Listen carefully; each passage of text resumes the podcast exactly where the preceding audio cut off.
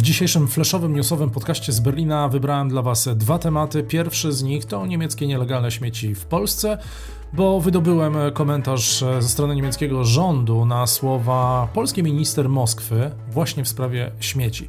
Drugi temat to też właściwie ekologia, a chodzi o Odrę, bo jak już słyszeliście na górnym odcinku, znowu e, mamy śnięte ryby, a jak sytuacja wygląda na tym odcinku granicznym pomiędzy Polską a Niemcami, o tym za chwilę.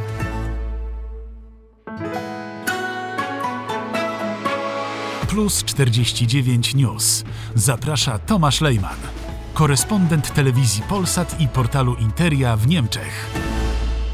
Dzień dobry z Berlina, 26 lipca w środę. Dzisiaj tematem numer jeden w sprawach polsko-niemieckich są oczywiście śmieci, które y, to jest faktem. Bardzo często są przywożone z Niemiec do Polski. Tyle, że przez lata y, nie było jakiejś większej awantury, a jak już dzisiaj pewnie słyszeliście, polski rząd chce złożyć wniosek do Komisji Europejskiej w tej sprawie. Potem będzie jeszcze skarga do TSUE na Niemców. No i tyle faktów. A ja oczywiście pytałem niemiecką stronę, pytałem o tą reakcję i ona jak na razie jest bardzo oszczędna. Właściwie nie będzie żadnego oficjalnego stanowiska w sprawie zarzutów, które padły ze strony Warszawy, przynajmniej do czasu, kiedy tutaj nie ustosunkuje się do sprawy Komisja Europejska. Potem ta jeszcze musi przesłać dokumenty do Berlina. Krótko mówiąc, reakcja nastąpi, gdy Niemcy będą mieli wgląd do dokumentów. A co do strony technicznej, usłyszałem dziś e, na konferencji tylko krótkie stanowisko.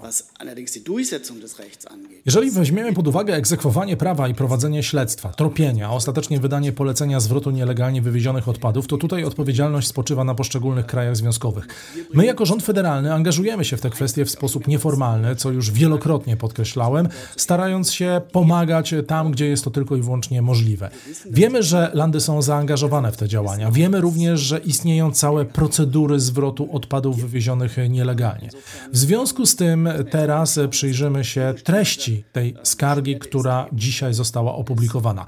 Tyle powiedział mi rzecznik niemieckiego resortu ochrony środowiska Christopher Stolzenberg. Wszystko wskazuje więc na to, że przy okazji tych federalnych struktur w Niemczech sprawa się, jakby nie patrząc, komplikuje, ponieważ polski rząd w tym przypadku musi rozmawiać na temat wywozu śmieci nie z rządem w Berlinie, tylko z poszczególnymi krajami związkowymi.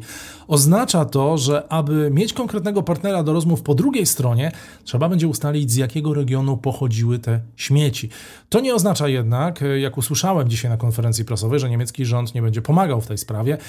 Przy okazji też zapytałem rzecznika Federalnego Ministerstwa Ochrony Środowiska, jak komentuje konkretne zarzuty minister Moskwy, że Niemcy nie chcą zabrać 35 tysięcy ton nielegalnych śmieci? Odpowiedź w tym przypadku była bardzo, ale to bardzo ogólna. To, o czym Pan mówi, znamy jedynie z publikacji mediów i wypowiedzi rządu polskiego. Nie dysponujemy tymi danymi, gdyż to nie jest w naszej gestii. Odpowiedzialność za śledzenie, prowadzenie dochodzeń oraz wydawanie odpowiednich instrukcji zwrotu śmieci spoczywa na krajach związkowych, co już powiedziałem. Jak już wcześniej zaznaczyłem, wiemy o tych transportach zwrotnych, że one mają miejsce. Z naszej perspektywy dodatkowe pytania powinny być kierowane w tej chwili do odpowiednich landów, które mają aktualne informacje. Faktycznie faktycznie mamy świadomość, że władze w Polsce prowadzą już takie rozmowy z landami i utrzymują z nimi kontakt.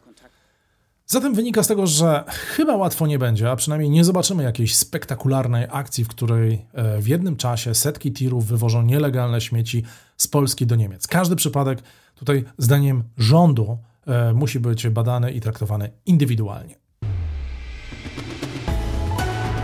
Plus 49 News. Przy ekologii pozostaje, bo też dzisiaj pojawiła się inna informacja, znów o śniętych rybach tuż przy granicy polsko-czeskiej na Odrze.